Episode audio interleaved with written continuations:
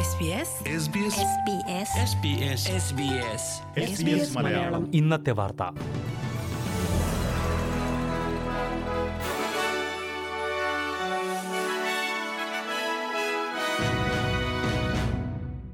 നമസ്കാരം.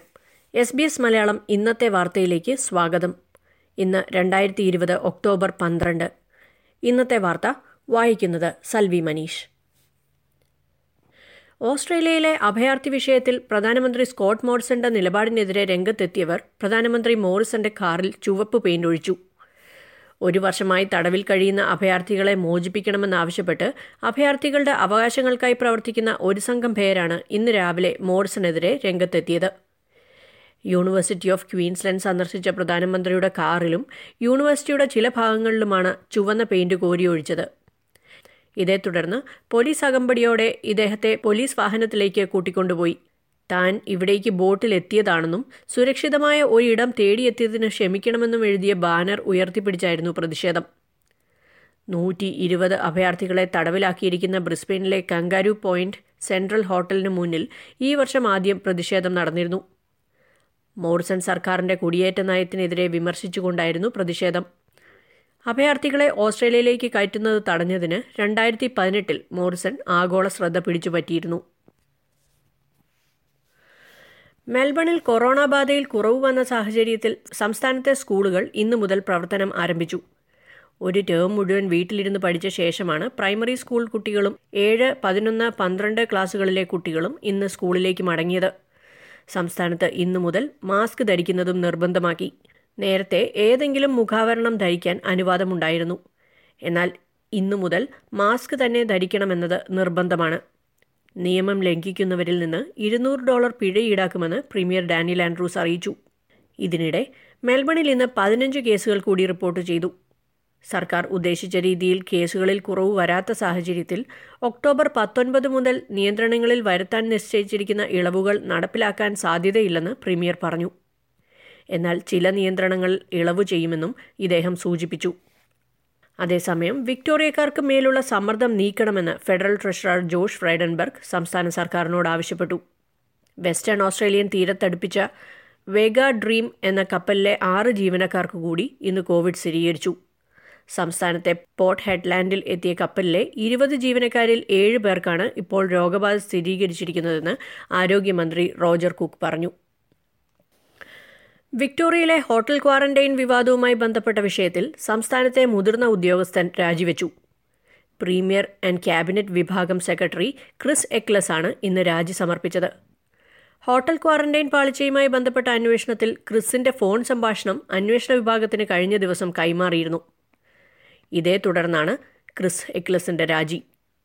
ക്വാറന്റൈൻ ഹോട്ടലുകളിൽ private security ഗാർഡുകളെ നിയമിക്കാൻ തീരുമാനിച്ചതിന് തലേദിവസമായ മാർച്ച് ഇരുപത്തിയേഴിന് Victorian police chief commissioner Graham ആഷ്ടനുമായി Chris ഫോണിൽ സംസാരിച്ചതാണ് അന്വേഷണ വിഭാഗത്തിന് കൈമാറിയത്.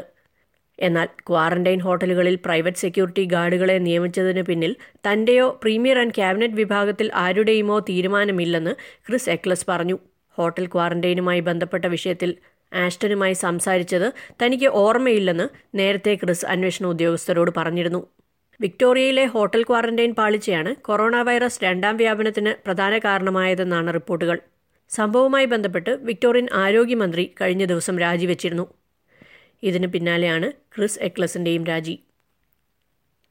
അഴിമതിക്കേസിൽ അന്വേഷണം നേരിടുന്ന മുൻ എം പിയുമായി അടുത്ത വ്യക്തിബന്ധമുണ്ടായിരുന്നുവെന്ന് New South Wales premier Gladys Berejiklian വെളിപ്പെടുത്തി. വാഗവാഗയിൽ നിന്നുള്ള മുൻ എം പി ഡാരിൽ മഗ്വയറിനെ കുറിച്ച് നടക്കുന്ന അഴിമതി വിരുദ്ധ കമ്മീഷന്റെ അന്വേഷണത്തിലാണ് പ്രീമിയർ ഗ്ലാഡിസ് ബർജക്ലിയൻ തെളിവ് നൽകിയത്. രണ്ടായിരത്തി പതിനെട്ട് വരെ എം പി ആയിരുന്ന ഡാരൽ മഗ്വയർ ഔദ്യോഗിക പദവി ദുരുപയോഗം ചെയ്ത് സ്വന്തം ബിസിനസ്സിൽ നേട്ടമുണ്ടാക്കിയെന്ന ആരോപണത്തിലാണ് അന്വേഷണം.